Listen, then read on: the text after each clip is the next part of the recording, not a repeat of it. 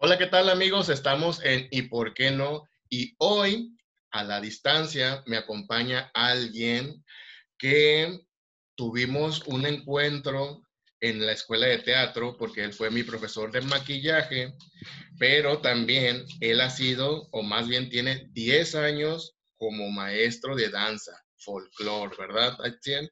Él es Axiel Díaz y pues queremos platicar contigo, Axiel, de todo lo que tú has querido ser y lo que has hecho para lograrlo. Cuando Pues era este programa, cuando eras niño, ¿tú soñabas en bailar o no? realmente yo no soñaba en bailar. Fíjate que fui el típico niño medio antisocial que se la llevaba estudiando. Siempre fui muy estudioso, siempre me gustó mucho estudiar, pero era muy relajiento. Yo nomás daba en el timbre para el recreo y aventaba lápices, sacapuntas, borradores y salía corriendo a hacer lo que quisiera hacer. La parte de, la, de lo riguroso de la educación como que no se me daba mucho. Me gustaba, era inteligente, soy inteligente, soy una persona que le gusta mucho leer, pero todavía no se me da esa parte de estar en un solo lugar haciendo una sola cosa. Soy muy Versátil. de hacer muchas cosas, muy versátil. Bueno, pues eso es en la primaria. Cuando entro yo a la secundaria a los 10 años y medio y me encuentro con una maestra de danza, Chayito Garzón, Ajá. era mi maestra en la secundaria federal número 4, Mariano Escobedo, donde te asaltaban cada que te bajabas del carril, estaban en estas épocas, y este, no sabías si cuidarte de las tarántulas, de las culebras, de los alacranes, o cuidarte de los cholos, que al, al fin del caso era lo mismo. En esas épocas, ¿no? Te estoy hablando del 80 y que hubo casi 90 y ya, ya llegué. 80 y casi 90 ya llegué.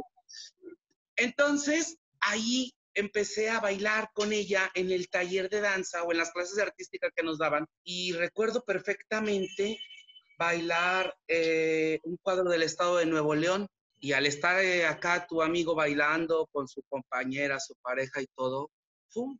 doy un taconazo y sale volando el, el tacón de la bota, pero sale volando en el Festival del Día de las Madres y quién sabe si le pegaría a alguien. Yo seguí centrado en el mundo de bailar, porque yo siempre dije y siempre pensé, si el día que yo baile, voy a bailar para mí y después para la gente, ¿no? Después de esto, eh, este paso por secundaria, llego a la preparatoria Mazatlán. Eh, te estoy hablando del 91, 90 aproximadamente, y me encuentro un profesor que para mí fue la persona que despertó el amor y el interés en bailar. Ahora sí en decir, voy a bailar. Conozco al maestro Jesús Manuel López Cruz, que actualmente es director del Ballet Folclórico Folclowas de la Universidad Autónoma de Sinaloa, y él me pone a bailar. Y hay una parte bien chistosa que decía él, y me recuerda cada que lo veo, porque todavía sigo teniendo comunicación con este maestro. Me dice, es que tú cada que llegabas, llegabas, ya llegué, profe, y moviendo los pies, haciendo los pasos que habías aprendido un día antes. Ya me voy, profe, y te ibas moviendo los pies, haciendo los pasos que habías aprendido ese día. Y llegabas y era lo mismo, haciendo los pasos que habías aprendido un día antes y te ibas haciendo los pasos que estabas aprendiendo en el momento. O sea que él vio la pasión Él vio la que pasión tú en no mí veías. Ajá.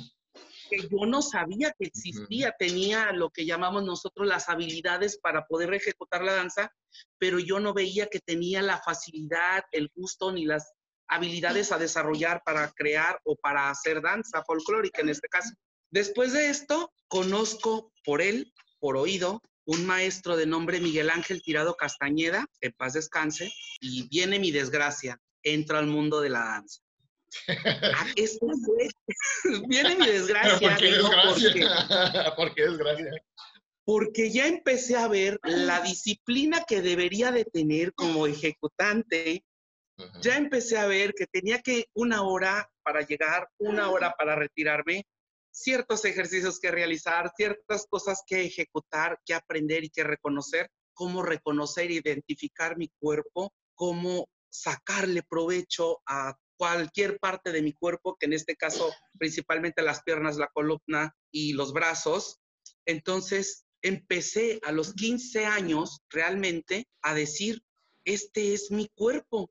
Fíjate, curioso, todo el mundo empezamos a identificar nuestro cuerpo desde niños y yo no, yo lo empecé a identificar, a reconocer y a utilizar a los 15 años. Llego con este maestro, pues recuerdo perfectamente que fue una fecha en septiembre, 13 de septiembre, a su grupo ahí en CMA, donde actualmente ahorita creo que es el coro Guillermo Sarabia. Entonces llego y los veo bailar y me dice, si tú quieres bailar, no vas a aprender viendo, tienes que moverte, pásate baila y ya después me dices lo que venís, a lo que veniste y lo que quieres hacer realmente.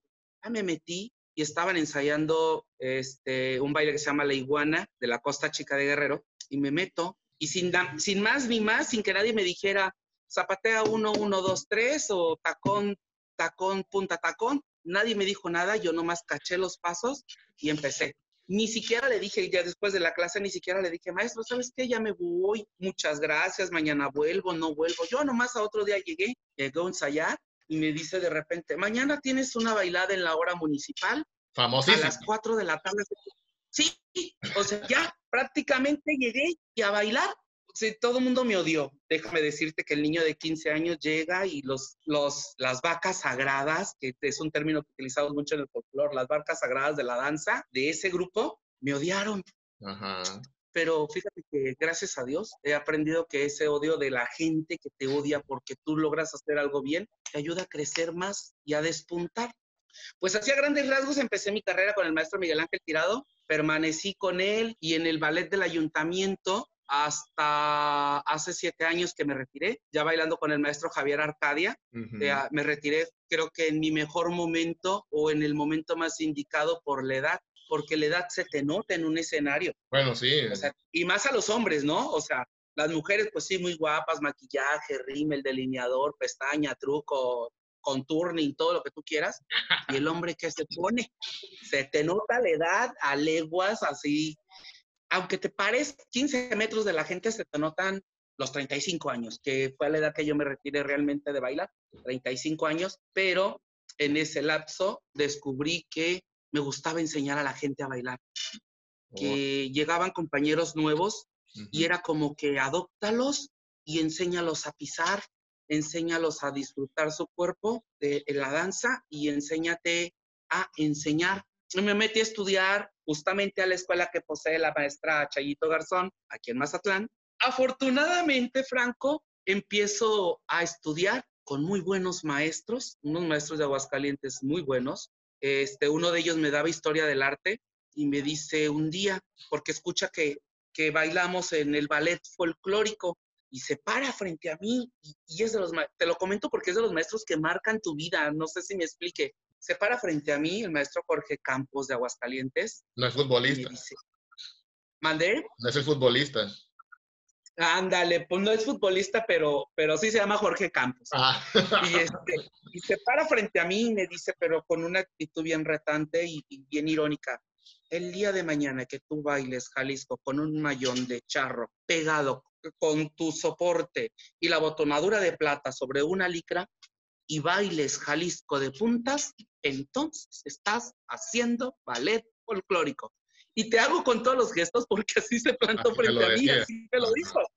Y yo me quedé así de, bueno, pues aprendí algo nuevo, no se llama ballet folclórico, se llama grupo de danza folclórica. Y así empezamos. Después yo mi propia teoría digo, ballet folclórico, ¿por qué? Porque ballet folclórico, el ballet te enseña a colocar tu cuerpo, a aprovechar tu cuerpo, a hacer rendir tu cuerpo, a plasmar y presentar en escena. Entonces, ballet folclórico. No me interesa lo que el maestro haya dicho, es mi visión y creo que es la visión de muchos otros maestros de folclore realmente. Oye, Axel, entonces el bailarín de, de folclore también tiene una preparación física. No nomás es ponerte las manos atrás y zapatearle. O sea, si hay algo físico, si hay ejercicios como contemporáneo, pues me refiero. Fíjate que sí, mira, definitivamente yo me retiré a los 35 años de bailar, no porque ya no pudiera bailar, sino porque hay que retirarse con dignidad, con integridad, siendo enteros, viéndote bonito en tu mejor momento quizás y no verte ya todo desgarrado en el escenario, con el bofe de fuera, si sabes, dos horas de función, zapateando, bailando, córrele a cambiarte, zapateas, bailas, córrele a cambiarte, O sea, es totalmente cardio. Entonces, ¿por qué si te sirve bailar y entrenar y todo? Si tú no tienes una técnica adecuada para zapatear, te jodes y te acabas las rodillas en menos de cinco años. Yo conozco bailarines de la misma compañía donde yo egresé, del CMA, que ahorita a sus 22 años se acabaron sus rodillas. Ya no tienen rodillas, ya no tienen meniscos, ya no tienen ligamentos, ya dieron todo lo que tenían y podían dar. Algo bien curioso, te, voy a cortar algo bien curioso que me pasó en una ocasión. Una vez un bailarín, no voy a decir el nombre porque se agüita, y me dice, lo que pasa es que tú ya estás viejo, tú ya no puedes bailar y que no sé qué. Le dije, pues así me paro y le digo, pues sí, es que ya estoy viejo, pero ojalá que tú llegues a mis 35 años bailando, porque a tus 17 no me veía tan jodido de las rodillas como tú. Volvió y se acabó el mundo y ya sabrás, pues obviamente estoy acostumbrado a que me odien, me valía. no me odian, pero digo, pues es que no me interesan las opiniones de gente tonta, ¿no? Gente que no tenga preparación. ¿Qué te puede criticar? ¿Qué te puede juzgar? ¿Qué te puede enseñar si no tiene una preparación en esto?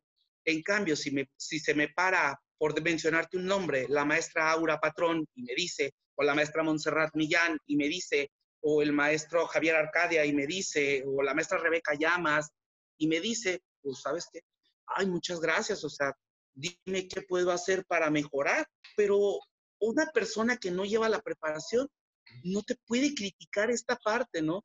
O sea, luego por ahí surgió una, una frase que dice, los que más critican son los que menos han hecho y menos han logrado. Entonces, te quieren tener, te quieren ver aquí, pero que te vayas con ellos, con tal cosa. Entonces, creo que no, no es válido hacer caso a ese tipo de personas. Eso me pasó en, en, la escuela de teatro también, de alguien que venía primero, yo ya estaba en tercero y no le agradó un chiste que yo, que yo hice y uh, se ofendió. Pero eh, tienes razón, o sea, ¿por qué vas a criticar el trabajo de alguien si tú no has hecho algo que, que, merezca tu respeto o no sé? Pues? Entonces también hay mucho ego en el, en el folclore, en los compañeros y todo eso. O, es un, es un, mito. Tú sabes, por ejemplo, que entre los artistas el ego existe. No eres artista si no tienes un ego. Ahora bien, yo creo que el ego es una cosa, el alter ego es otra, y la mediocridad es la que salta. Esta frase me, la chuté ahorita, me la acabo de inventar, pero creo que es muy cierta. O sea, el ego del bailarín es, si yo me veo bien, alguien no se puede ver mejor que yo. O si se ve mejor que yo, me preparo más para alcanzar a ser igual que él. El alter ego es, sé que puedo, sé que no puedo, sé que no sé hacer, sé que tengo que pedir, que me enseñen. Y la parte mediocre es, lo sé todo, no necesito a nadie, no me importa tu opinión. O sea, es como que un conjunto. Esto es muy común entre los bailarines de folclore. Yo recuerdo, por ejemplo, cuando entraron ciertos maestros de folclore muy famosos y que tienen mucho nombre ahorita y que no me atrevo a juzgarlos porque su trabajo me agrada. Sus nombres son pesados en el ambiente folclórico en Mazatlán y no solo Mazatlán, en Sinaloa o a nivel nacional. Entonces yo no me atrevo a criticarlos porque no he hecho ni la mitad, es más, ni, ni así de lo que ellos han logrado en el mundo del folclore o de la danza folclórica. Ahora bien, te digo, el ego no es de los maestros, el ego es de los bailarines, que se creen los mejores porque ya fueron a, a Estados Unidos a bailar y creen que son los mejores. No, chulo, a lo mejor fuiste a Estados Unidos a bailar porque no había otro más que llevar. Nada más estabas tú. O sea, me faltaban tres personas para ir estabas tú, estaba Pedro y estaba Juan, y entonces de Pedro, Juan y tú eres el, el, menos peor y tú tienes el dinero para ir a la gira. Porque para ir a una gira de folclórico, por lo general, la mayoría de los bailarines pagamos nuestros boletos de avión. De repente se nos patrocina, se nos da, se les costea esto, pero de repente no, no lo tenemos. Pues tú tienes que pagar. Fuiste a Japón, sí, pero tú pagaste tu vuelo de avión. Fuiste a China, sí, pero tú pagaste tu vuelo. No fuiste a la Compañía Nacional de Danza, que no es el Ballet Folclórico de Amalia Hernández, y te pagaron vuelo, es más, hasta el transporte de tu casa, yo creo, al aeropuerto, lo desconozco, pero tengo amigos que bailan ahí y dicen, me han comentado que vuelos y todo incluido, sueldos y todo incluido. Nosotros cuando mucho llevábamos viáticos.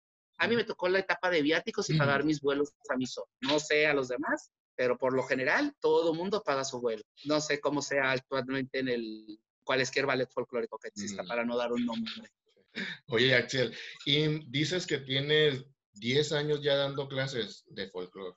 Fíjate que sí, tengo 10 años dando clases. Empecé dando clases después cuando me puse a estudiar la licenciatura en educación artística. Previamente había estudiado una licenciatura en psicología. Me puse a estudiar tarde licenciatura en educación artística porque, te repito, la inquietud por esta parte de facilidad de decirle a mis compañeritos de nuevo ingreso que esto se hacía así, no se hacía así, mira, esto es pati, pa, patico, o sea, darles el sonido a cada parte de sus pies, empezó a despertar esa curiosidad.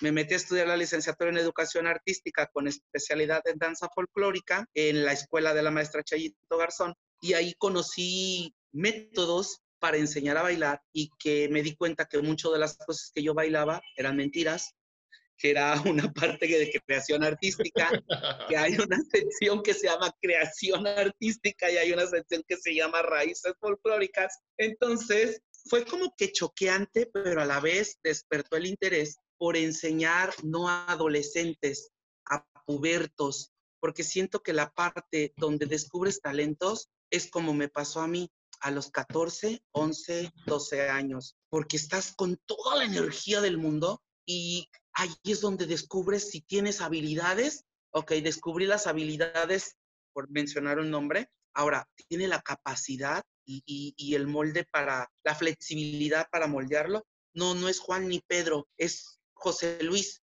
Ah, bueno, pues no suelto a Juan y Pedro, pero sigo puliendo a José Luis y lo voy haciendo crecer y después lo canalizo a algún grupo de algún amigo que tenga, que no me lo echen a perder, porque es de los problemas que tenemos en el arte. Me voy a meter en un broncón por lo que te voy a decir. Una de las cosas que yo critico de las artistas es los excesos, fumar, tomar y llegar a límites fuertes. Entonces, yo busco cuando canalizo a mis compañeritos, y ya les llamo compañeritos a mis alumnos que ya tienen habilidades para despertar más, ¿no? Para crecer más, que ya no les puedo dar más. Yo busco grupos donde sean sanos, mentalidad sana, cuerpo sano y vida sana.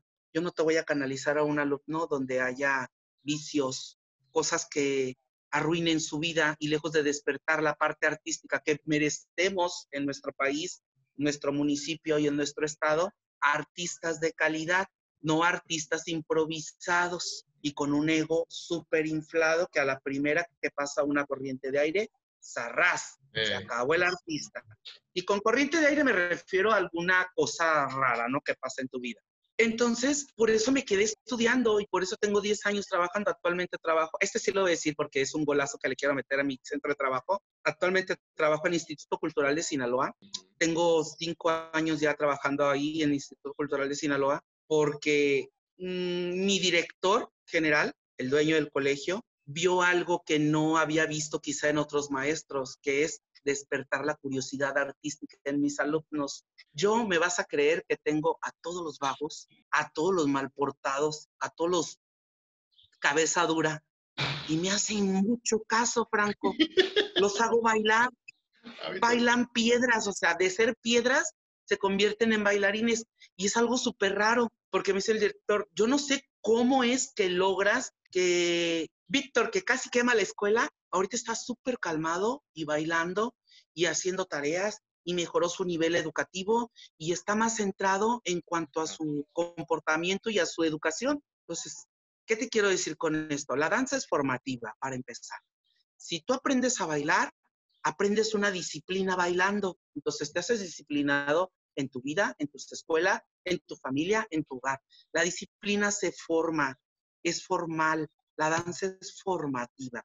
Y por eso me quedé en la educación, más que seguir bailando o buscar y tocar puertas en, en, algún... Ajá, yo preferí quedarme donde se realmente forma a la gente, en la educación eh, secundaria.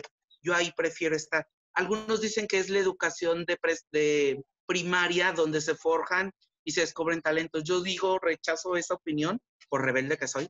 Y digo, no, es en secundaria, porque en secundaria es donde está la rebeldía plena y es donde los puedes o los calmas o los explotas. Ahí es donde entré a trabajar y pues donde orgullosamente digo, tengo cinco años trabajando en esta escuela por el apoyo de mi director. cosa que no todos los directores, tú lo has de saber, no todos los directores te apoyan la parte artística que tú ves en los alumnos.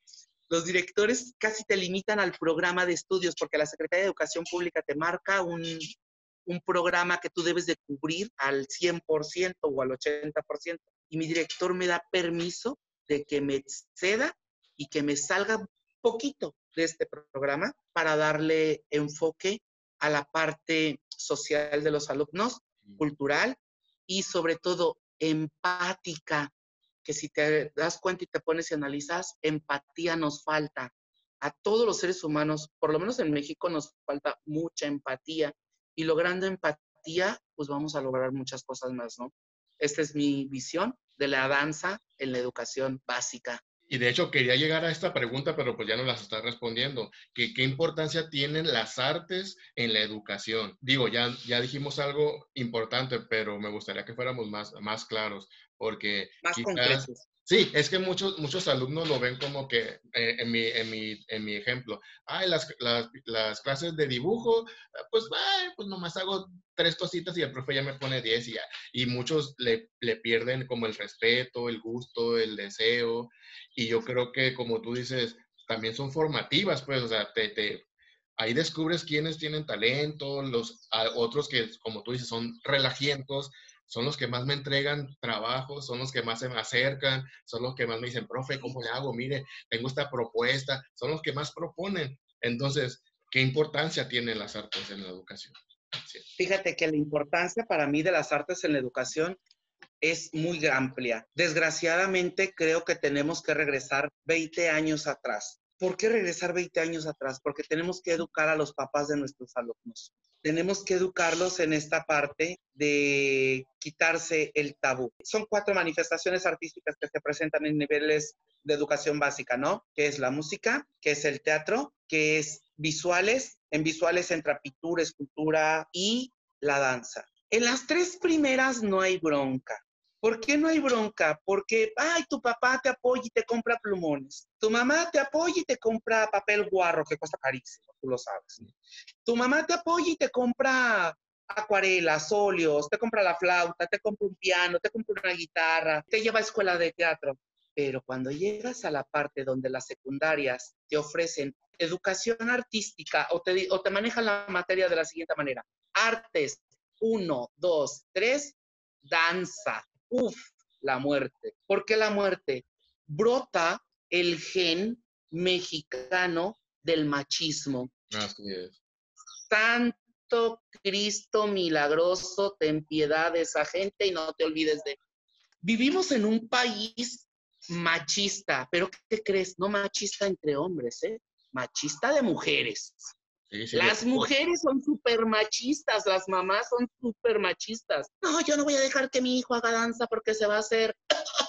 No te puedo decir la palabra, pero dice las señas sin dar. Van a cambiar sus preferencias sexuales, sus preferencias sexuales no son esas y que no Meten las preferencias sexuales en las manifestaciones artísticas y es donde me so, donde te juro que empiezo, agarro y me paro los pelos y me los jalo y me reviento y pierdo los estribos porque ¿cómo es posible que una mamá le diga a su hijo que si baila se va a hacer gay?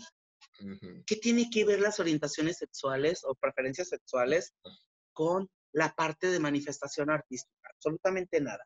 Entonces, por eso te digo, tenemos que regresar 20 años atrás a reeducar a los padres y decirles, si el niño baila, está expresando sus emociones, sentimientos, forma de ser, personalidad.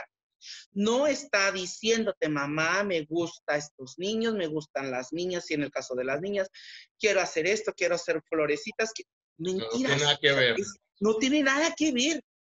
Pero cuando ya llegan a la casa y le dicen a la mamá, después de que llegan a la secundaria y que llegue el maestro y les dice, pues conmigo vas a bailar, vas a hacer ejercicio, reconocer, identificar tu cuerpo. Hay una parte del programa que se llama exploración del cuerpo, este, y, y, reconoces e identificas tu cuerpo, ¿no? A nivel medio básico.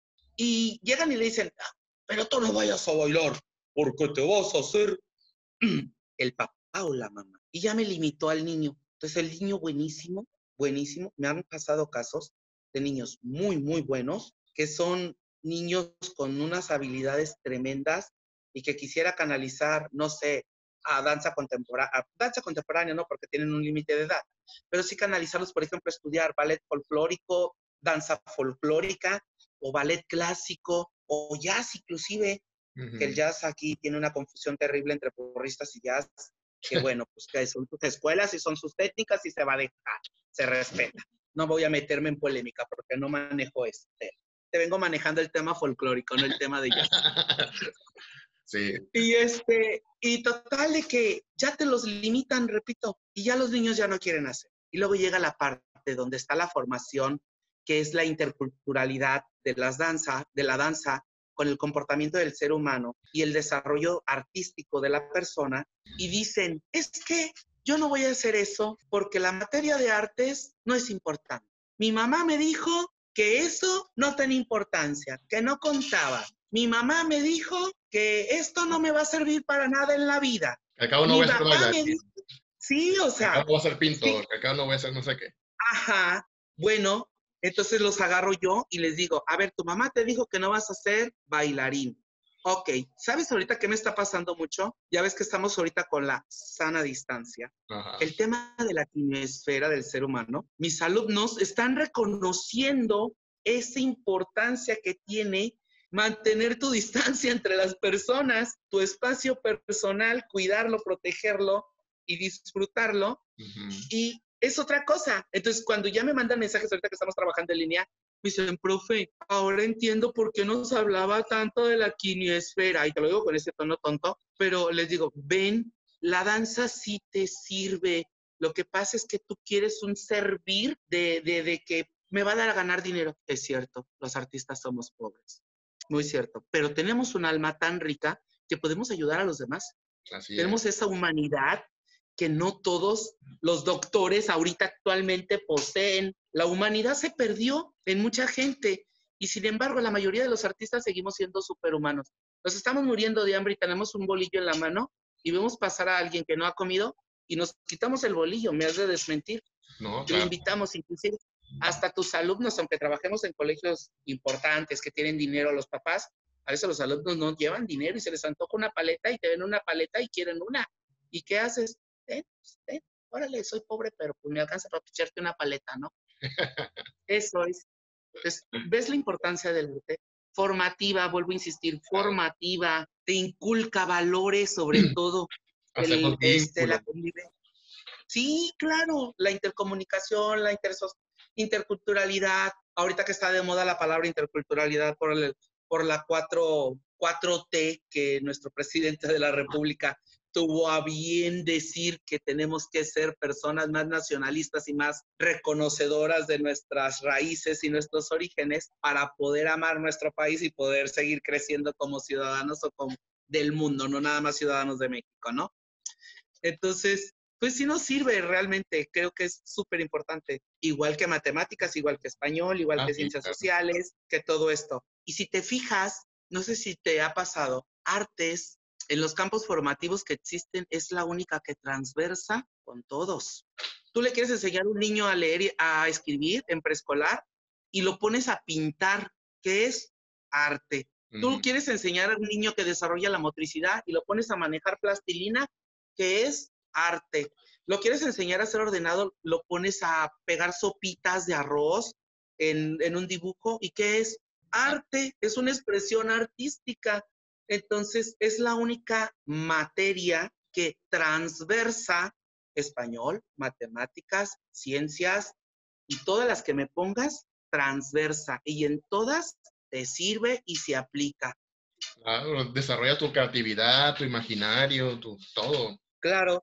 Mira, ahorita por decirte la palabra que tú dijiste, desarrolla tu creatividad. En uno de los programas es que los alumnos, en un tema del programa de danza, es que los alumnos elaboren, su, elaboren o diseñen su vestuario artístico. Con la situación de la pandemia eh, por COVID-19 y que estamos tomando clase a distancia, eh, me deja hacerles una tarea a los alumnos donde ellos tienen que elaborar su vestuario. Y muchos niños me dicen, profe, es que yo no puedo salir a, a Parisina, aparte está cerrada. Ay, ya me aventé un gol. Yo no puedo salir a las tiendas de tela porque está cerrada. Y luego les digo, mi amor, es que no necesitas ir a la tienda y comprártela. ¿Analizaste el traje? Sí. A ver, dime, ¿de qué color es el pantalón? ¿Trae pantalón? Sí. ¿De qué color es? Blanco. Con un pantalón blanco que tengas en casa solucionas. ¿Y qué, qué trae en el pecho? En el torso. Ah, pues que una camisa blanca. ¿Quieres una camisa blanca? No, pero mi papá sí. Soluciona. Entonces, despiertas esta parte creativa en los alumnos. Ay, que una cabeza de venado. ¿Cómo voy a conseguir una cabeza de venado? Claro que jamás la vas a conseguir, mi amor. Una cabeza de venado vale entre 3, 4 mil pesos disecada. Entonces, recorte cartoncito, mi vida, y hágame, haga bidimensional el cartoncito, píntelo, pégueselo en la cabeza, amárrese un paliacate y ahí tiene su venadito. Y ya tiene su trajecito de danza del venado. Ay, que las cosas. Claro, o sea, no tenemos, no tenemos por qué gastar, tenemos nada más que pensar. Y me hablaba una mamá súper molesta, voy a confesarlo. Es que, ¿cómo cree que voy a gastar? Señora, a ver, permítame tres segundos, a ver.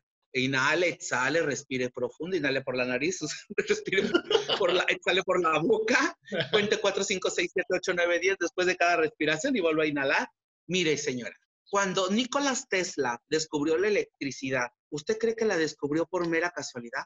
Claro que no. Cuando Alexander Graham Bell descubrió el teléfono, ¿lo descubrió por mera casualidad? Claro que no. Cuando Marie Curie descubrió esta parte de la radiación, ¿usted cree que la descubrió por mera casualidad? Claro que no. Su ingenio y su creatividad los tuvieron que llevar a descubrir, a inventar. ¿Usted cree que la persona que inventó Microsoft o que creó Microsoft lo hizo de la noche a la mañana? Claro que no las necesidades actuales de la vida te hicieron crear y solucionar. Entonces, ¿por qué no me puede solucionar un niño un traje con ropa que tiene en casa? Es más, con un pedazo de tela lo rompo, chino, o sea, una tela vieja lo rompo y me lo atasco y me lo hago. Entonces, yo siempre he asociado esta parte de la creatividad para solucionar. ¿Por qué crees tú que hay grandes construcciones en el país o en el mundo? Por la creatividad. Si no tuviéramos arquitectos creativos, no tuviéramos unas torres petronas, no tuviéramos este, la Catedral de Mazatlán, no tuviéramos nada, no tuviéramos nada si no desarrollaran la creatividad de estas personas. Y se fueron desarrollando, claro que las fueron desarrollando a su manera. Y eso es todo, o sea, la creatividad, importantísima. Oye, y hablando de creatividad, si hacías, eh, bueno, si eres maestro de, de, folclore, ¿cómo fue que llegaste al maquillaje? Mira. Parte de la, te voy a dar primero, te voy a dar primero la palabra, la frase, nadie es profeta en su propia tierra. Cuando yo termino de bailar, yo le tiraba así, a tirarle a rajaleña, como dicen por ahí, a ser maestro de folclore del el ballet folclórico del ayuntamiento o de cultura. No, no quitarle el puesto a mi maestro, que está, por supuesto, porque él tiene años de trayectoria que me triplica la experiencia y todo, pero yo le tiraba a trabajar en otra área artística de danza, ¿no? De ahí, no sé, al semillero de bailarines de folclore o, o, al ballet juvenil o así, ¿no? Pero vuelvo a repetirte, nadie es profeta en su tierra. Entonces, pues no me contratan y me voy. Empiezo a trabajar en la educación. En el 2007 tuve a bien conocer bueno, no a conocer, porque ya la conocía. Tuve a bien a tratar mucho y a convivir mucho con la maestra Montserrat Millán Ordóñez, que en ese tiempo estaba montando algo para carnaval con sus bailarines para carnaval de 2007, Hechizos de Puerto Viejo, creo que se llamaba. Y me llama y me dice, oye, fíjate que a ver si me puedes hacer unos maquillajes así, así, así. Claro, porque has de saber que mi segunda fuente de ingreso cuando estudiaba y bailaba era cortar cabello. Estudié estilismo a escondidas de mis padres, porque tenía que estudiar la prepa. Tenía que estudiar la prepa, pero yo no quería, no quería estudiar. Y me puse a estudiar estilismo y estudiar la prepa al mismo tiempo. Y me mantuve muchos años de ello. Entonces, este, llego, trabajo, hago los maquillajes y todo, les gusta, hago la prueba, les gusta y sigo trabajando con ella en, diversos, en diversos eventos. Después, eh, la coordinadora artística en ese tiempo de, del área de cultura tenían óperas y me mandaron llamar para empezar una voz en off con el maestro Polo. Y luego, ¿qué otra fue? Uy, un montón. Madame Butterfly, Traviata, ay, se me olvida, La Bohème. En La Bohème yo creo que fue el, el boom para mí, ¿no? Porque haber maquillado la ópera para La Bohème y este, Madame Butterfly me costó que el maestro Polo me hablara y me llamara a las filas del Centro Municipal de Artes en la Escuela de Teatro. Este, tú bien fuiste mi alumno ahí, buenísimo, por cierto, y siempre te lo dije que eras muy bueno. que tenías mucha perspectiva para maquillar. Oye, y hay que hacer una, hay que hacer una, hay que hacer una pausa. Una pausa diciendo que él es el culpable de que yo haga la, no, no, no que, que yo haga la cubana, sino que yo me maquille así como para la cubana. pues gracias. cosa, pero al final de cuentas hice lo que yo quise. Ándale.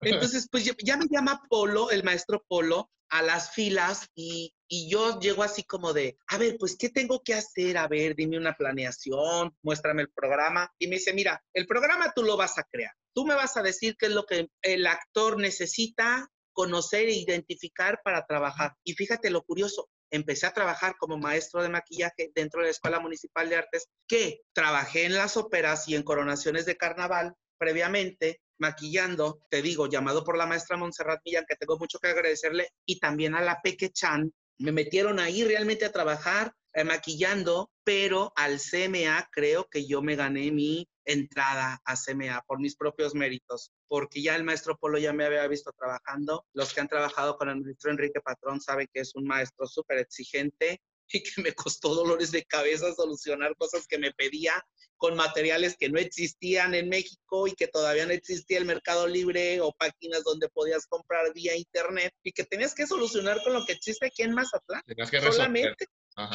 tenías que resolver creatividad, ser creativo para resolver. Volvemos a la palabra mágica de las artes. Ahí empecé a trabajar ya hace cuatro años ya con el maestro Polo y pues haciendo mi programa y pues creo que ha funcionado, porque si no ya me hubieran dicho que, vaya bien.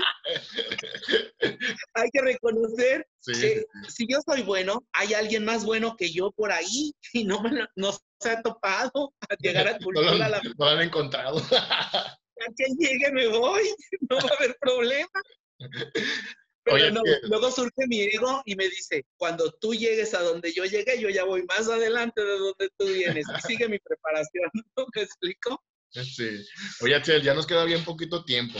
Eh, antes de terminar, sí me gustaría que en base a tu, a tu trayectoria y a lo que tú has descubierto y a lo que tú has hecho, invites a, a la gente que nos ve a que hagan lo que hagan, pues que luchen por, por hacerlo y, y, que no se den por vencidos, pues. Fíjate bien lo que, lo que para mí sería el mejor consejo del mundo. En una conferencia una vez una cubana dijo lo siguiente, todos nacemos para algo en este planeta. No puede haber un solo albañil en el mundo porque imagínate cómo terminaría su cuerpo desgastado en una primera jornada de trabajo de un día. Entonces tiene que haber alguien más en el mundo para poder realizar estas cosas. Pero si tú eres barrendero, sé el mejor. Si tú lavas excusados, sé el mejor. Al menos para ti, sé el mejor. ¿Cómo vas a ser el mejor? Seguir preparándote, no confiarte, no dormirte en tus laureles. Eh, la excelencia la alcanzas con la práctica, tiene que ser práctica. La parte del apoyo familiar, esto si te marca y te limita o te abre las puertas. Si tu familia no te apoya, busca apoyo en alguien que sí te pueda apoyar, tu maestro, tu amigo. Si tú tienes habilidades artísticas, búscalas, desarrollalas, desempeñalas, búscalas quien te oriente, pero acércate a las personas indicadas. Talentosos, no talentosos en el mundo artístico, cualquier persona que te pueda ayudar a encaminarte a las artes, búscala no necesitas encontrar talento puro, no necesitas irte al Bolshoi, que ya no existe, creo que tiene otro nombre, no necesitas irte al Royal London a buscar apoyo, cuando aquí en Mazatlán existe quien te apoye, quien te oriente, quien te dirija y quien te solucione las y te abra las puertas. En mi caso, para mí, la persona que me abrió las puertas, debo de decirlo y siempre lo voy a decir, el chino. ¿Quién es el chino? Jesús Manuel López Cruz. Él fue la persona que me agarró de la oreja, no, no lo hizo literal, me agarró de la oreja y me llevó a bailar. Esta persona que amo, que aprecio, que respeto y que merece todo mi cariño y mi honrarlo, es el creador de este pequeño monstruo. A lo mejor no en el carácter, porque el carácter cada quien lo desarrolla a su forma, pero sí en la parte artística, él creó este pequeño monstruo que yo soy y que yo estudio y que yo busco y que no me quedo con tu teoría. Tengo que buscar, escuchar la teoría de otra persona más para poder decir si esto es lo que realmente vale la pena. Yo siempre he dicho, acércate a las personas indicadas, nadie está diciendo que tienes que irte al Bolchoy o tienes que irte a algún otro lugar. No, aquí hay gente talentosa. Acércate, busca a quien te apoye. Claro, te va a dar hasta donde sus capacidades le permiten. Te acercas a mí, te voy a dar hasta donde mis posibilidades y capacidades me permiten, pero te voy a canalizar con otra persona que sepa más que yo y que sepa dirigirte hacia donde tú vas, que realmente valga la pena esta parte y que seas tú realmente. Eso para mí sería lo ideal. Sí, y lo importante es que creamos que realmente somos talentosos y que realmente tenemos algo especial para mostrar a los demás y no quedarnos encerrados en nuestras casas y no quedarnos con temores, no, no quedarnos con lo que nuestros papás, parientes, amigos, conocidos nos dicen y, y hacerlo, pues, hacerlo. Es que realmente tú tienes que fingir hasta que lo creas. Finge hasta que lo crees, ya que lo crees, créalo y ya que lo creas, disfrútalo. Así es. Esas son las palabras. Creer, crear, disfrutar. Tres palabras en el mundo del arte que tienes que tener bien presentes. Creer, crear, disfrutar. Y crear significa trabajar por eso. Así es, o sea, no, no vas a llegar y te vas a parar frente a... A mí me pasó algo bien curioso, fíjate, ya nos estamos despidiendo y me acordé de una anécdota en, un, en el cual, en la Centro Universitario de Artes, Arquitectura y Diseño en la UDG. Me invitó este maestro, el maestro chino, a dar clases de sones de tambora en la licenciatura en Artes Escénicas en Guadalajara, de la Universidad de Guadalajara. Entonces me pasa que llega alguien que era de aquí de Mazatlán, que estaba estudiando allá y que yo le llego a enseñar. Eh, algo que nosotros teníamos este, creado y, e investigado y se me pone, pero al tú por tú de una manera muy fuerte. Entonces, este, en ese tiempo, el maestro que estaba le dice, a ver, espérate, él creó, él cree y él disfruta. Primero tuvo que creer en él, después tuvo que investigar, sacar para venir y traerte y mostrarte lo que él creó y ahora lo está disfrutando enseñándote. Si tú no quieres tomar la técnica porque tu técnica de tu maestro en Sinaloa te dice que eso no es, adelante, eres libre de salirte de la clase y buscar tus opciones.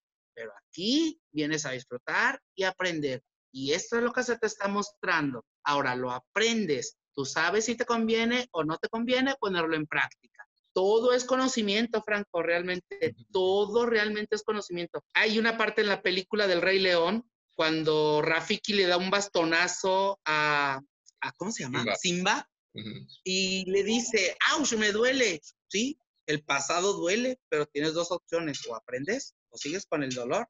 Entonces, esa parte es increíble en mi vida, de decir ese, esa frase que le dijo el maestro Ignacio Prieto a su bailarín o a su estudiante, que era de aquí de Mazatlán, me marcó totalmente y puedo decirte, Franco, con toda franqueza, que mis grandes maestros, mis grandes maestros son esos, los que llegan de repente y yo no les llamo. Solos llegan en el momento indicado, cuando más lo necesitas y cuando tienes que absorber esa información, tienes que aprovecharla. Claro. Sí, de pues hecho, me agrada eso porque muchas, muchas personas creen que a lo mejor les va a llegar una oportunidad de la nada y, va a ser mágico y va a ser, no sé, se van a convertir en lo que quieren, nada más porque sí, porque pues son guapos o porque son, no sé, porque tienen ganas, pero realmente uno tiene que batallar, uno tiene que trabajar, uno tiene que experimentar, uno tiene que regarla, uno tiene que aprender y y estar con las personas indicadas para absorber eso que tú dices, para absorber eh, pues, el talento, bueno, el talento no, absorberlo, la enseñanza que tienen para nosotros, pues. Eh, Fíjate que yo creo que, yo creo esa parte que dijiste, absorber el talento. El talento realmente se mama. El talento realmente se mama. O sea, es una parte, es una frase rara, el talento se mama. Sí, sí se mama. O sea, si tu mamá tiene talento para cocinarte unos huevos con jamón y que saben diferente a los que tú y a los que yo conocemos, eso es talento. Y tú vas a desarrollar ese talento, ya lo mamaste en tu familia, ya mamaste el talento para solucionar, ya mamaste el talento para crear, para a lo mejor en una situación económica como la que estamos pasando ahorita la mayoría, guisar huevitos con frijoles hoy y mañana decir, no, no voy a hacer huevitos con frijoles, voy a hacer frijoles con huevito. Y le voy a agregar una ramita de cilantro para que sepa diferente y mis hijos coman y disfruten. Si eso tú lo mamaste, por supuesto que vas a mamar talento de las personas que tienen talento. Vas a copiarlo, el talento, lo vas a mimetizar hasta hacerlo tuyo. Vas a creer en el talento de la persona para crear tu talento y después disfrutarlo. ¿Te acuerdas de esas tres palabras? Creer, crear y disfrutar. Esas son tres palabras que van a marcar tu vida. Creer, crear y disfrutar. O sea, no hay más. Hay de dos. Creas o no creas. Así es. Muy bien, Maxiel, pues muchas gracias. Estoy pues muy contento, satisfecho, feliz de tenerte aquí conmigo. Eh, agradecido siempre porque, primero porque fuiste mi maestro y, y en segunda por lo que has hecho por mí también. O sea, estoy bien agradecido y a ver cuándo nos vamos otra vez a, los, nos vamos a otra vez a los tacos. Ya A los tacos.